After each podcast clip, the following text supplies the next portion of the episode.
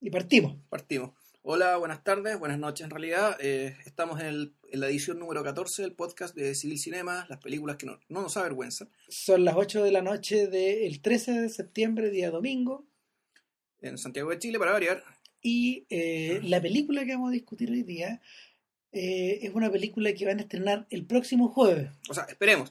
Es la idea, porque originalmente estaba, estaba anunciada para el 10. Para el 10, para el jueves y, que pasó. Claro, y a última hora como que se corrió, pues parece que por un problema de, de salas o de exceso de estrenos en la semana. Se trata de Entre los muros de Laurent Cantet. eh, Película que ganó el Festival de Cannes el año 2008. Exactamente, eh, que causó eh, una buena cuota de conmoción pública eh, en, en París y sus alrededores. Y esencialmente eh, es una anomalía en, en- en una cartelera que estos días está dominada o por películas infantiles, o por filmes de acción, o por películas que venden, venden la chapa de que son cinearte, pero que en el fondo son cine común y, común y silvestre que está marketeado para un determinado segmento de la población. Mal marketeado, encuentro yo. Pero bueno, Pero bueno, entre los muros es todo lo contrario. a ver. eh, no vamos. eh, eh, entre los muros, una película que, que transcurre dentro de un colegio. Ahora, ojo, eso no quiere decir que pertenezca al género de las películas de colegio. En el sentido de que en realidad eh, el género de película de colegio que nosotros conocemos básicamente, que John Hughes se va a morir, y las películas de adolescentes, y básicamente la y toda esa y toda la reproducción a nivel micro, digamos, de la, de la escala social dentro de los colegios, digamos que eso no, no se trata de eso. Claro, por lo general las películas, las películas de colegio suelen ser de dos maneras. Suelen ser como en clave de mm, eh, eh, estamos en cuarto medio, viene la fiesta de fin de año, tengo que sacar a una chica a bailar, ¿con cuál voy? Ese es una, ese es un esquema que es el esquema Sí. de John Hughes. Está el otro, hay otro esquema, que no sé si será el segundo que estáis pensando tú, que está el otro esquema básicamente del profesor o inspector o director héroe. Es decir, El- aquel que se enfrenta, eh, se enfrenta, se enfrenta cara a cara y con toda su violencia, digamos que está y su aparente sinsentido, al deber de educar a gente que no quiere ser educada. Entonces, la sociedad de los poetas muertos. Piensen, por ejemplo, en eso, que es como el epítome de esta clase de películas. yo estaba pensando, bueno, y, y en realidad películas más antiguas al respecto son Uh. Al Maestro con Cariño, con Sidney Poitier, o Semilla de Maldad, de, con Glenn Ford. Exacto. Y también hay otras películas más modernas, unas que ya están al borde del fascismo, por ejemplo, una con Morgan Freeman, que no, no sé cómo se llama, pero que, Oh, es esa que Morgan, Freeman se hace cargo Sí. de un colegio. O mentes, o Me- o Mentes Peligrosas, creo que se llama la otra. ¿Ya? ¿Cuál? Eh, es una con Michelle Pfeiffer, donde ella cumplía ese rol. ya. como de la, de la profesora inspiradora de estos pendejos que eran como raperos. Que van rapero y que en fondo todo, todo apunta hacia abajo, todo va hacia abajo, el, el desánimo de los estudiantes, el desánimo de los profesores, resulta que aparece un sujeto que con carisma, voluntad y muchas ganas de arreglar las cosas, supuestamente logra que los cabros, digamos, entiendan un poco más de castellano, o sea, de inglés en este caso. ¿Cómo se llamaba el, de Ya- Morgan ya- Freeman? ¿The Principal? O algo Parece así. que sí. Y hay otra peor todavía, que es con un actor, eh, ¿cómo se llama este, el tipo de, de pelotón que tenía la cara tajeada? Ah, con Tom Berenger. Tom Berenger tenía una donde ya era él, un actor parecido a él, que el tipo ya básicamente aplicaba métodos militares para educar, entre comillas, educar, digamos, a su, a su, a sus estudiantes. Bueno, si lo pensamos bien dentro de todas estas películas donde, donde, donde al cabro se le, se le aplica la línea dura, de alguna forma, tiene mucho que ver con el subgénero de las películas de, de, de recién enlistados que, que les aplican la línea dura y Claro. los educan de la misma forma. Sí, claro. Ahora, Como, esta- como por, perdón, como por ejemplo esta, esta de Clint Eastwood, eh, el guerrero solitario. ya. Claro, sí. Ah, ah, bueno. Ahora, entre los muros no tiene mucho No, que no ver tiene con que ver eso. con eso. En principio sí, o sea, uno podría decir que hay una premisa, hay una, hay una consta- constatación del problema que es más o menos común, pero que en realidad es, una, es un problema que uno ya ha visto en hartas películas, sobre todo en películas francesas, que, que han hablado de esto. Que han hablado de, de, de, de la perspectiva de ellos, básicamente de cómo una sociedad se encarga de transmitir aquello que valora, es decir, lo mejor de su cultura, digamos, a la generación siguiente. ¿Cómo solucionamos el malestar social? O sea, esto no tiene que ver con, la, con el problema eh, con el problema chileno, en el fondo, que en realidad aquí el problema es que cómo educamos mejor a nuestros cabros para que sea un país más rico. O cómo nos arreglamos para que todos nuestros muchachos, digamos, tengan educación más o menos de la misma calidad y todos y que no la brecha del Simpson, el ranking que sea en la segunda, sea no sea tan alta, digamos. O sea, O, no- o, o, si uno le presta atención a las noticias, eh, ¿Cómo lo hago para que mi cabro chico no lo tajeen en el colegio, Claro. no le hagan bullying? Exacto. Eh, exacto, que, que- que el cabro chico vuelva, vaya y vuelva del colegio Re- entero. Relativamente sano, ojalá. Claro. claro. Esto, aquí en esta película, Entre, eh, en- entre los muros, digamos, se trata de un profesor que le hace clase a su curso, del cual además es profesor jefe. Durante todo un año. Durante Eh, todo un año. Muestran desde que se acaban las vacaciones, cuando están limpiando el colegio, echando desinfectando las mesas, qué sé yo, preparando todo para recibir a los, a los muñecos, hasta cuando se acaban las clases con la pichanga de fin de año entre los profesores y los alumnos, y- Claro, y, se y- cierra el boliche. y las salas quedan vacías hasta el próximo año. Antes, pues, o sea, el- la película es eso, y en, en un relato absolutamente convencional, ordenado temporalmente. Cabe decir que esta película, eh, a ver, no está ambientada ni en las casas de los alumnos, ni en la, ni camino al- ni camino en el metro, ni, ni en la micro, ni nada, sino que esto está ambientado entre los muros, y sea Exactamente. de paso, del colegio y por lo, por lo tanto nosotros vemos sala de clase, pasillo, Patio, patio sala de profesores y sala de profesores y sería y algún que otro lugar como de asam- no, asamblea, digamos, donde se hacen reuniones. Una biblioteca. Claro, una biblioteca.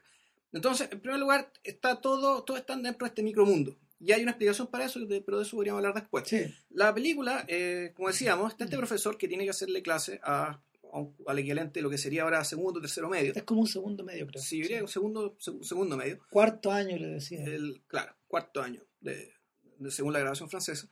Y resulta que eh, es un, es un, te dicen que es un colegio, un barrio relativamente complicado, en el que los estudiantes son estudiantes de, de todas las razas posibles, de todas las procedencias de la población migratoria que en este momento y desde hace algunos años ha venido digamos, eh, viajando, yendo a Francia, yéndose a ir a Francia. incluyendo algunos con un notorio índice de, de, de- ¿cómo se llama? No de deserción, sino que de mala conducta o de haber pasado por muchos colegios por Sí. problemas de, por, por distintos problemas como de, bueno, de conducta, pero también como de otros. Hay, hay, Hay, hay más problemas. hay, hay más, hay problemas bien más- harto más profundos que los tipos nunca los denuncian, pero como, No. porque la otra vuelta entre los muros es que eh, está narrado esencialmente eh, entre, a, a partir de la interacción que el profesor tiene con los alumnos en la Exacto, clase, en clase. hablando de las materias, o hablando de temas de actualidad, o hablando de problemas de ellos. Exacto. Y eh, esto va siendo puntuado con reuniones, por ejemplo, de los profesores o los momentos de los recreos y nada más. Claro, o también con la, o cuando van los padres al colegio. Cuando Claro, cuando llaman al apoderado. y, eh, qué sé yo. Entonces, eh, sucede que el, el- el eje de la película, como bien decía Cristian, son la interacción, las interacciones del profesor con, con sus alumnos. Y básicamente, eh, ya eso tiene un valor por sí mismo. ¿Por qué?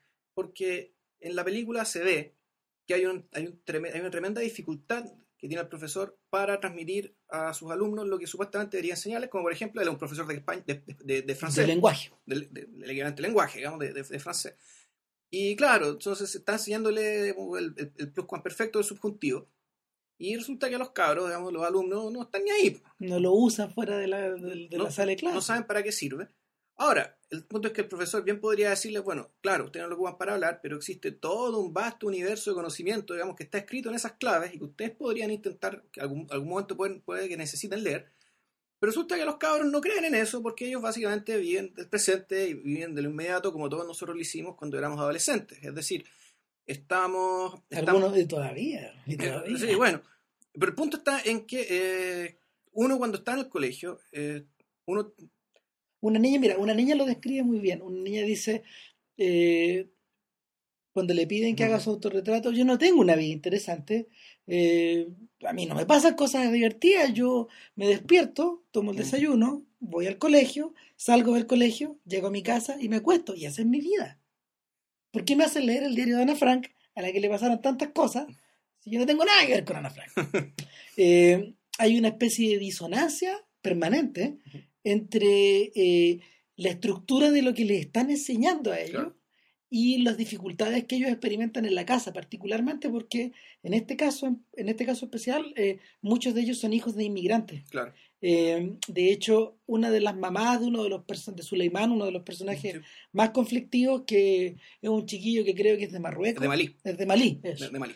Eh, el, cuando la llaman, cuando la llaman en última instancia para ver si se, si este cabro, si este cabro puede continuar o no en el colegio, después de haber dejado una tamaña cagada, eh, eh, la mamá describe que describe la, la, a lo que se dedica el cabro chico cuando está en su casa y obviamente él, él lava los platos. Él, dice, mi hijo es buen hijo, él lava los platos. Le ayuda a sus hermanos. Eh, él como, como, como, que me ayuda en mis cosas, va a comprar y en el fondo para las cosas que ella lo necesitaba, el cabro cumplía. El cabro cumplía. Pero el Ah, tipo estaba acumulando rabia, pero otro eh, arte. Claro, y bueno, y además todo eso lo dice en dialecto. Exactamente. O sea, no, ella no habla francés, por tanto... hay Su propio hijo le traduce. le traduce y van a saber que, que le traduce.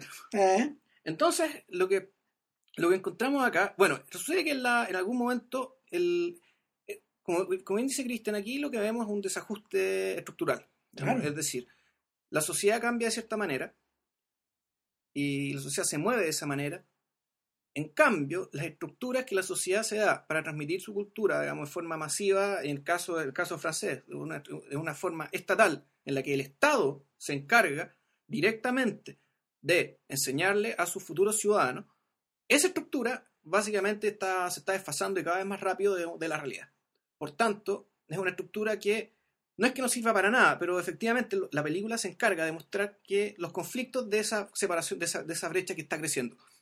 Por ejemplo, hay una, hay una instancia en que los, se reúnen los profesores para hacer, emitir informes sobre el comportamiento y las actitudes y qué pasa con los niños, al cual van dos estudiantes del curso, que supuestamente son las dos más brillantes o son las dos que... Son las dos delegadas que fueron nombradas Que- por que- todos los compañeros. Claro, que son las más despiertas, pero resulta que estas cabras están, no están ni ahí con la reunión. En el fondo, O sea, eso es lo que uno cree, porque, porque después hacen algo que no les podemos Claro. contar, digamos, que... que, que en el fondo estaban atentas a lo que pasaba, pero que al mismo tiempo claro, no, no eran capaces de salvaguardar la formalidad y la atención tan total, digamos, que, Claro. que requería el, el puesto y la confianza que habían delegado en ellas. Es decir, es como que te dan la posibilidad de participar y tú no participas porque en realidad esta cuestión no te importa o en realidad lo que te importa ocurre en un minuto y, digamos, lo otro- utilizáis para otra cosa. y los otros 119 minutos, digamos, de, digamos, te dan lo mismo. Y creo que ha llegado el momento de hacer la pausa cognitiva, Ah. no sin antes dejarles una inquietud para cuando vayan a buscar el agua o tengan algo que hacer. Eh, es eh, ¿cómo podría ser entre los muros si se hubiera hecho en Chile? Las preguntas serían distintas, pero vamos a hablar de eso a la vuelta.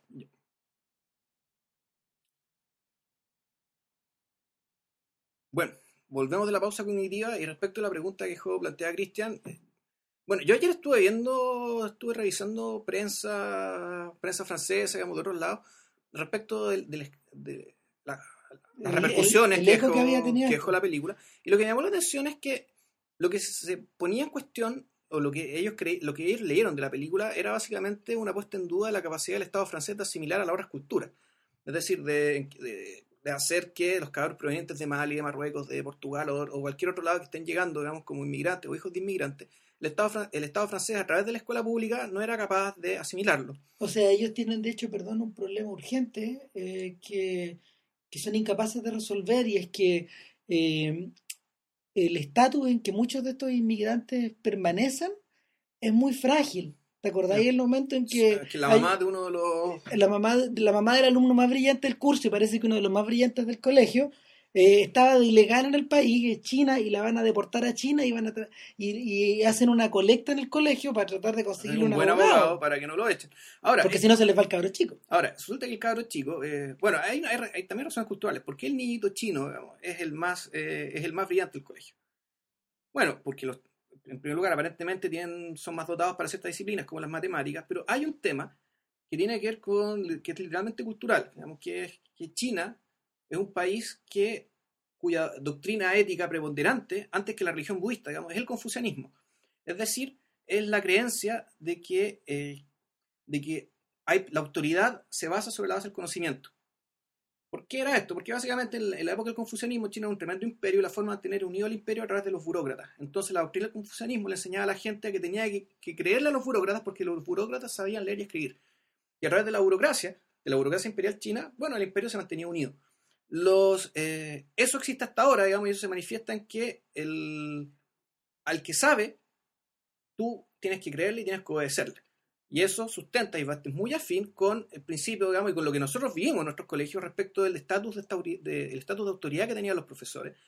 Y que en las películas como esta, digamos, vemos que ese estatus de autoridad se está disolviendo. Está completamente cuestionado. De hecho, lo, todo el primer tercio o el primer cuarto de la película son se podría resumir en los combates que el profesor tiene para mm, no para pasar la materia, sino que como para poder introducir la materia a un nivel más real. Exacto. Y, y los alumnos se defienden casi como gatos de espalda.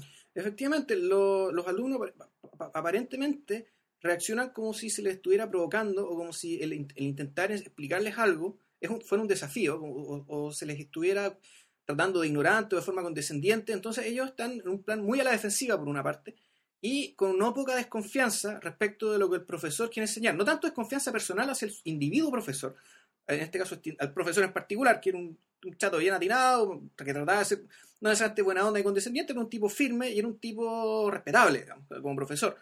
Era, Sí, pierde las casillas cuando corresponde perderlas. porque en realidad sí, amerita. Ojo, este, este- este profesor, es que el profesor Es se, actúa a sí mismo, es decir, él es el autor del libro en el cual está basada esta película esta película, y él es profesor y escritor. y antes fue un músico punk.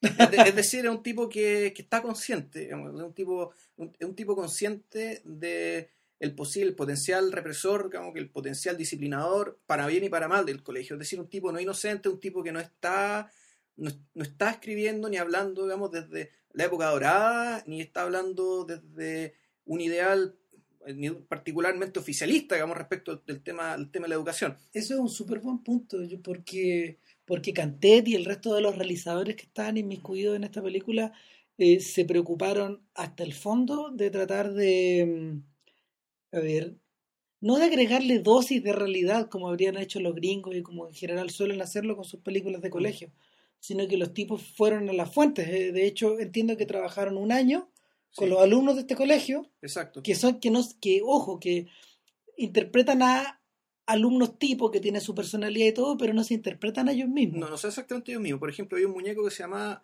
eh, Bucabar, digamos, que era un, un tipo muy lenguaraz, muy carismático, y era divertísimo, uno lo ve. Y resulta que él, él era muy tímido, digamos, como persona. Estuvieron un año haciendo talleres de teatro, o talleres de actuación, en los que, que efectivamente, como dice Cristian, ellos tenían que inventarse un personaje, no ser ellos mismos, aunque actuaban con sus mismos nombres. claro Entonces, uno ve esto y realmente parece documental. exacto uno Ah. dice esta cosa es como de Nicolás Filibert po. O sea, esto parece documental.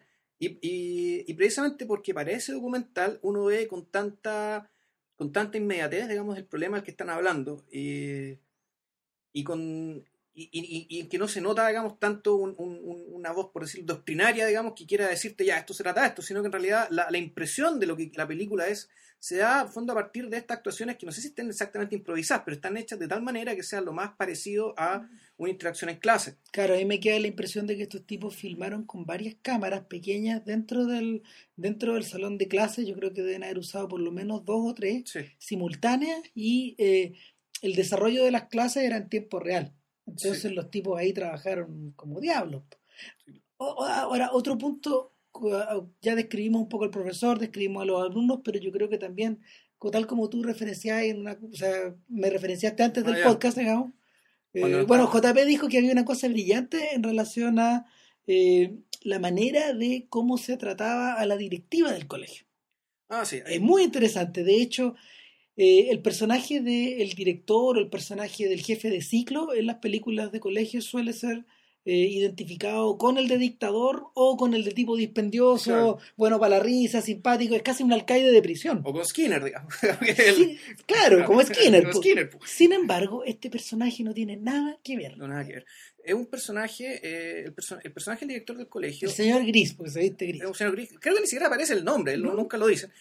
Hay que decir que todos los profesores son más o menos, llegan más o menos relajados a vestir a su clase, llegan, trabajan de polera, qué sé yo, digamos, y, están, vi- visten más bien de forma informal. Eso no quiere decir que no tomen en serio su trabajo, digamos, no, no, no tiene que ver con eso. Pero de, de alguna manera se marca el contraste grande con este señor que con- se viste con el director, eterno. el director que se viste eterno, y que él en su, en su actitud, en su comportamiento en su forma de ser, él encarna el Estado francés, porque él es el director del colegio, y él es el Estado.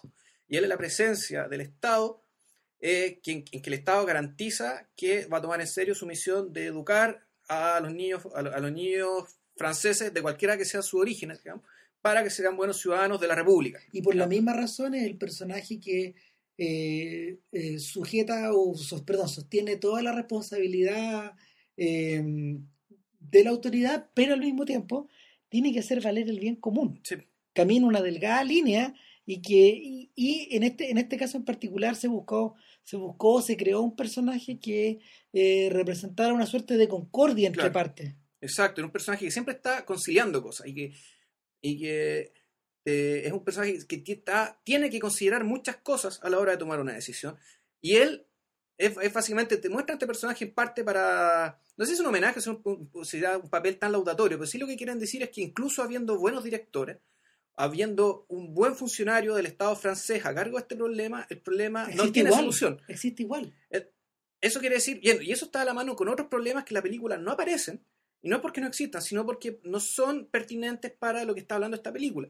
Es decir, aquí no hay bullying, y no es que no lo haya, no lo muestran, no es un problema el bullying. no es el problema del cual se trata la película en el fondo está claro que está claro que por ejemplo hay personajes como el del eh, Wei el niño chino que se siente mucho más solitario Claro. en relación por ejemplo al grupo de los africanos que exceptuando al de Mali que Claro. es como que como que está A punto de explotar está, siempre. ¿no? está a punto de explotar siempre y ellos mismos lo aíslan todos los otros se identifican incluyendo un antillano que anda dando Sí, vueltas an- por ahí que an- tiene pinta de ser muy violento Hay, hay un antillano, está otro cabro de Marruecos, que yo, Exacto. pero, y, este, y este chino que está solo y tiene una niña china y el más brillante de la clase, pero nada, no aparentemente no tiene problemas con los, con los otros muchachos, no lo molesta. Hay un cabro gótico que está ahí, blanco, digamos, que también aparentemente eh, más o menos se entienden.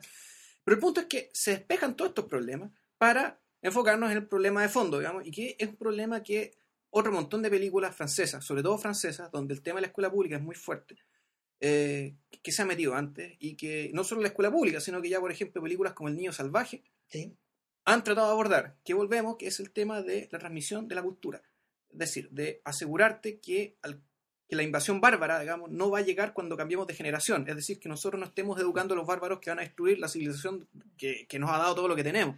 el, una, un buen punto de comparación, por ejemplo, para oponer esta película a algo y para acercarnos a esta idea de cómo se habría hecho en Chile esto, eh, es, de- es, es la forma en que la cuarta temporada de The Wire aborda Ah, sí, el claro. tema educacional. Pero es que es distinto. Es que es distinto, Sí. claro, y, y lo hace de una manera súper seria también.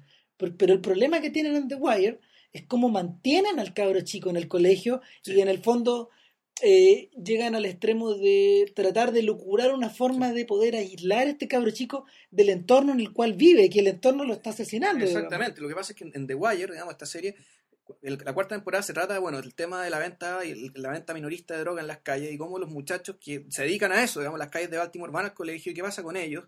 Y ahí es un desastre, porque básicamente el problema es más agudo por la sencilla razón de que los cabros que se dedican a vender droga en la calle, digamos, que están metidos en ese mundo, ya están patológicamente dañados. Es decir, con diálogos de psiquiatra, esos- estos cabros tienen sin- indicios de esquizofrenia o alguna otra patología que los lleva a no ser capaces de poner atención, ser, ser incapaces de ponerse en lugar del otro para poder convivir.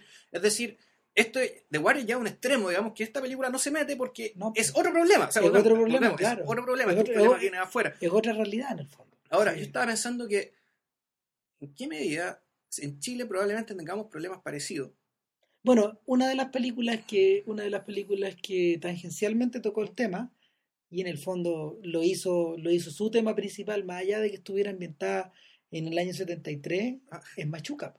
¿Ya? Eh, Machuca, a ver, el tema de fondo de Machuca es que eh, es, es cómo poder, cómo poder eh, conciliar un país que de alguna forma, desde, desde el comienzo de la educación, es, es criado eh, con desigualdad. Claro. Eh, es el tema, es el tema que de todos los que trataba Machuca era el único tema que en ese momento y todavía es vigente y que está Sí. enquistado. Y, y no, y no hay soluciones posibles pese a todas las reformulaciones de la educación. Eh, yo creo, yo creo que es la película que ha abordado más seriamente ese tema. O sea, uno podría pensar que la, el, hijo, el hijo de un magrebí, argelino, marroquí o de, de alguien del cuerno de África, digamos, podría encontrarse con la misma extrañeza con la educación francesa que un muchacho que fue criado en alguna en algunos los, algunos en alguna familia particularmente privada cuando se le explica digamos qué carajo es la civilización occidental y probablemente el nivel de extrañeza digamos sea parecido De hecho, recuerda, recuerda que el, el problema que tiene Suleimán en la película es que si lo echan del colegio lo mandan de vuelta a Mali y lo condenan a una vida de pobreza sí claro y, y probablemente a morir joven. A Tal morir cual. joven, decía, comiendo mosca, digamos. el- Sí, sí, claro. O sea, es, es un riesgo real el que corre este cabro chico. Y de hecho, eh, el profesor eh, François eh, piensa profundamente qué va a pasar antes de que, antes Sí. de que se decida el, el destino de este cabro. Eh, Claro. Ahora, mm, yo me me acordaba de otra película, eh, france- naturalmente francesa también, que se trata de algo parecido y, y que se llama Todo comienza hoy, Ça commence aujourd'hui de, eh, de- de De Bertrand Tavernier. Tavernier. Claro. En una- a esa película, ahí se encuentra con un problema parecido, en el sentido que un profe, ya un profe de niños pequeños, eh, en, un- en una zona minera que está, al igual que el Baltimore de, De The Wire. de Wire, al igual que Lota y al igual que todos estos lugares que en algún momento fueron lugares productivos y que dejaron de serlo, eh, son lugares donde, claro, en algún momento había, había pobreza, pero una pobreza proletaria en la que había trabajo y había disciplina y en la medida que había trabajo las familias eran pobres pero estaban estructuradas. En estos barrios, digamos, en este lugar donde transcurre esta película, se acabó la, se acabó la mina, no hay trabajo, hay pobreza, pero sin familia estructurada, sin familia estructurada. Y en esa película en particular, que se trata sobre un profesor, poeta, digamos, que, trata de sacar a los, niños pequeños adelante, hay una profesora que en algún momento le habla a la cámara y ahí la película toma cierto tinte do- documental. Y empieza a explicar que ella cuando empezó a hacer clases, hace digamos 30 años, los niños, claro, eran pobres, eran hijos de mineros, pero llegaban al colegio limpios, tenían nombres franceses y cristianos, y, y hacían sus tareas. Y sus papás se encargaban de que los niños hicieran sus tareas porque los papás efectivamente tenían fe en el sistema. Sucede que ahora, con el paso de los años, los niños ya no llegan limpios, sus padres no se encargan de ellos porque muchos de ellos ya perdieron el trabajo y otros tantos se pasaron a la drogadicción. Por tanto, nadie cuida a esos niños, muchos llegan desnutridos, no comen, no hay nada que comer en las casas. Y estamos hablando de Francia, en el norte de Francia. Ya se llaman, tienen nombres de actores de, tienen nombres de actores de Hollywood, Michael. y, eh, Michael, Kevin, digamos, eh, y sucede que ya no, ya tampoco son sus tareas y no tienen ningún apoyo para, eh, no tienen ningún, ningún apoyo en su familia para poder seguir estudiando.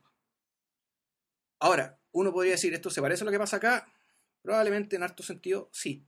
¿Se parece a lo que pasa en la, en, en la película que nos ocupa hoy día, Entre los muros? Yo en parte sí, En parte sí, en parte no. en parte no. O sea, está este problema, pero lo, que está, lo que está planteando entre los muros a la larga, eh, creo yo que es que la, es precisamente eh, el crecimiento de una brecha. Es decir, tal vez el colegio, y ese es el problema del fondo, de fondo, el problema tal vez ya no sea una estructura adecuada para entregar ciertos contenidos, para enseñar ciertas cosas. Y que, bueno, es que es curioso que hayamos estado hablando todo este rato y hayamos mencionado muy poco el nombre de Cantet. Sí, Ahora, eh, eh, eh, Cantet es un realizador que no ha trabajado tanto como los hermanos Dardenne, por ejemplo, en los últimos años, pero, pero sí le ha da- el tema, el, tema, el tema central de sus películas siempre gira en torno al trabajo. Sí. Ese, ese es el tema de las películas de Dardenne. Y eh, recuerdo en particular que hace como 10 años él presentó una película que se llamaba Recursos Recursos Humanos. Que llegó acá y algo de ruido metió, yo creo. ¿ah? Sí. Bueno, y Recursos Humanos pasaba, el Centro de Recursos Humanos pasaba por la misma parte. Es decir, eh, hasta qué punto la estructura eh, en torno a la cual nosotros organizamos los trabajos productivos o fabriles o industriales, etcétera, eh, soporta la, soporta, eh, es capaz de soportar los cambios que va teniendo la sociedad y, y cómo los van encajando. Pues en el caso particular de la película, era la historia de un papá que era un líder sindical Claro. que era em, que en un, en un momento en, en un momento él consigue criar con mucho esfuerzo un hijo que va a la universidad y que se transforma como en un psicólogo Se creo convierte en un especialista en recursos humanos. claro Es en un especialista en recursos humanos en un ejecutivo de recursos humanos y que Y- vuelve a trabajar a hacer su práctica en la misma empresa donde su papá es líder sindical. pero hay, un- hay una vuelta porque resulta que ahora viene una reducción de personal y el personaje de recursos humanos cobra protagonismo y tiene que echar adivinen a quién Claro. Entonces, eh, eh, claro, pero el- el- entonces la, la duda aquí es que cuando este, este personaje de recursos humanos no, no- no lo tiene muy claro, entonces cuando se entere, digamos, de que en real- er, él realmente fue usado para una movida sucia, digamos, de los patrones, tenemos que ver por qué, por qué mató al partido este señor de recursos humanos. Por la clase que lo, por, por- por la clase de la que surgió, o por la clase a la cual le corresponde por el hecho de haber estudiado en la universidad, digamos, y eso se trata la película. Ahora, una película como esa tiene bordes y estructura mucho más dramática eh, y mucho más conforme a lo que nosotros entendemos como Un relato tradicional. como un relato claro. tradicional. En, este- en el caso de Entre los Muros, eh, Cantet muy Mm. sabiamente deja eso de lado Sí. y centra el problema donde realmente importa, en la verdadera discusión del asunto.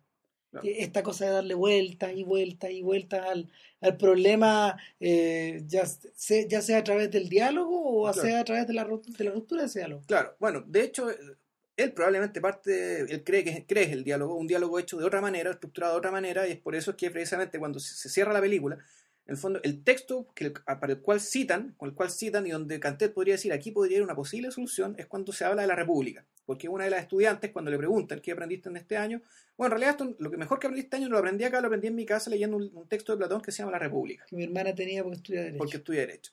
Y la gracia es que en el texto de la República, eh, se- decía esta niña, el texto de la República se trata de un sujeto que anda molestando a la gente haciéndole preguntas y demostrándole a la gente que lo que cree saber realmente no lo sabe y todo esto mediante preguntas. Es decir, la mejor forma de enseñar Es eh, es preguntando. O sea, y de aprender también es preguntando. No es, no es armar un edificio que dice este es el Estado y nosotros somos una especie de industria que fabrica ciudadanos a partir de la materia prima que nos den. Sino que, claro, uno podría, eh, podría decir, digamos, y por eso es que Cantet plante- muestra, digamos, esta escena y cita este libro, es la República. Ahora, hay que decir que en realidad la República no es, parti- no es un texto particularmente eh, dialógico, digamos, dentro del texto de Platón. La primera parte No. sí, los primeros libros sí. De ahí para adelante, el texto de la República es un texto genuinamente platónico, no socrático, en, el- en el sentido de que eh, Sócrates como personaje pasa a la máquina, ¿no? Entonces llega y tira todo el chorizo de lo que él cree, de cuando en cuando le preguntan alguna cosa, pero en realidad muchos cuestionamientos no hay. Sí, en, el primer, en la primera parte de la República. Ahora, en la en el Liberación, pa- pa- por esta película, me encontré con una carta que mandaron unos profesores franceses de que son de lugares complicados, digamos, que, que vieron la película, se indignaron con la película. y, y se juntaron y mandaron una carta a Liberación sobre, y firmada como, bueno, profesores de zonas complicadas, por decirlo de alguna manera, y eran como 50 profes, digamos. Y donde, claro, decían que este profesor en el fondo es una especie de Só- Sócrates de opereta, que buena parte de su no entrega de contenido, digamos, era tratar de preguntar, tratar de preguntar, pero aún así No, lograba entrar. llegar, no no, no lograba llegar como al fondo de la cuestión, sencillamente porque porque no era un país secreto donde estaba entrando, sino que era un país donde parece que no había nada. Sí, claro. Entonces, O por lo menos esa es la impresión de que, que él le quedaba. Mm. Porque yo, yo tengo la sensación de que en, ningún momento logró, en ningún momento logra eh, crear una especie de lazo. no. De hecho, ¿te acordáis que hay una, él le pregunta a, a una niña, ¿qué te pasó? Pero si tú no eras así el año pasado, tú participabas en clase, tú eras una persona atenta, que traía sus, que hacía sus tareas. ¿Qué te pasó? No me pasó nada. Eh, le decía a la niña, uno tiene derecho a ser como es. Yo le decía, yo ya no soy una niña, yo soy pangamino, entonces, Claro. pero, eso- pero tiene que ver el hecho que crezca, que pierdas tu educación y que pierdas tu motivación. Y efectivamente, o sea, es una... eh, por una parte, la, la educación, aparentemente, cada vez se requiere más una, una especie de dosis, por decirlo de alguna manera, humana en la relación, digamos, para facilitar la entrega de contenido, y sin embargo, aparentemente, los muchachos no están dispuestos a morirse en ese plano, al menos no los muchachos con los que con los que tiene que interactuar el profesor, el, el profesor, digamos, de la película. O sea, yo creo que lo más fascinante de la película es que se concede el derecho a sí misma a estar equivocada. Yo lo encuentro increíble. Porque, porque no las tienen todas consigo. Eh, eh, François Morin, que el protagonista no, no, no es el profesor Keating, pero ni por No. nada. No, hace lo que puede y tanto él y el director y el guionista y toda la gente de la película en realidad, en realidad no sabe qué hacer. Sugiere esto de Platón en el fondo para decir, para tirar una idea, digamos. Aun cuando eso es más o menos lo que hace el profesor en clases también. Si El profesor hace muchas preguntas y les pregunta mucho a los muchachos, pero aún así no, no hay forma de entrar. El, momen- el momento en que, probablemente el único momento donde uno siente que hay una especie de, de lazo y que las manos se, se- la- las manos se pueden juntar, las de, las de los compañeros entre sí y con, y con el profesor y con el resto del mundo, es que eh, es cuando él les pide que, que hagan un autorretrato, que no es lo mismo que una autobiografía. No, autobiografía, no, claro. Claro. Eh, por ahí tú decís, por ahí tú sentís que hasta Suleiman trabaja. Sí, digamos. claro. Ahora, el, el tema es que eso, en, ese, senti- en ese sentido la película también es bien realista, porque esos momentos como de, de comunión realmente tienen que ser escasos. Pero son escasos, digamos. o sea, es muy raro que pase lo que pasa al señor Keating, que termina poco menos que siendo un gurú espiritual de su curso y todos quieren ser como él. Claro. Eh, y eso, claro, ese tipo de comunión eh, es, es- muy real, eso, eso pasa muy poco. Con esa comunión tú te ganáis los Óscares. Claro, pero- no, no, no, no así las clases. Pero en la vida real, quienes han hecho clases, me imagino que se han encontrado con esta situación. Es decir, que los momentos donde realmente uno le puede transmitir tirar algo potente a los alumnos y que los, y que- y que los- y que los muchachos aprendieron algo, y que ese algo puede, en cierto sentido, abrirles la visión de algo o cambiar sus vidas si es que le ayuda a encontrar una vocación, son momentos muy puntuales y muy privilegiados y que, sin embargo, y en ese sentido la película también me gusta mucho, se dan, igual ocurren. Y de hecho, cuando el profesor les pregunta a los muchachos ya a fin de año, cuando se acaba la película, ¿qué aprendieron? Casi todos dicen que aprendieron algo. O sea, no es que la cosa no sirva para nada. Bueno, de hecho, de hecho la película termina en este momento epifánico que ocurre fuera de la sala, en el patio, en la pichanga. Es la pichanga. O sea, hay momentos así. Y, y incluso una película como esta se concede el derecho a tener momentos así. Sí. Que- Porque los hay. Claro, en medio de la guerra hay momentos donde tú celebras. Eh, Parece que nos alargamos un montón, no, pero no, no, bueno. porque la película lo vale en todo caso. eh, para que, para que les quede una idea de lo buena que hablamos 35 minutos. y, y sin problema. Este, bueno, para la pr- próxima semana, ¿qué tenemos? Vayan a verla, no se olviden. Eh, eh. contesta la pregunta, por favor. Profesor, eh, Eh, nada, va- vamos a decidir, yo creo. ahí, ¿no? bueno, Ahí vemos qué hacemos, pero, yo, pero, pero si pillamos una película en cartelera que valga tanto la pena como esta, Hay una de Fatiaquina, ojalá. podría ser, pero es como un poco antigua. Ah, sí, ahí, de ahí- Ah, ojo, ah, yo el próximo domingo no voy a estar acá. Bueno, pero lo hacemos por teléfono. No lo grabamos antes, no. Ya. O después. Y Eh, subo el domingo. Ya. Ok. Nos vemos. Nos vemos, chao. Cuídense. Chao.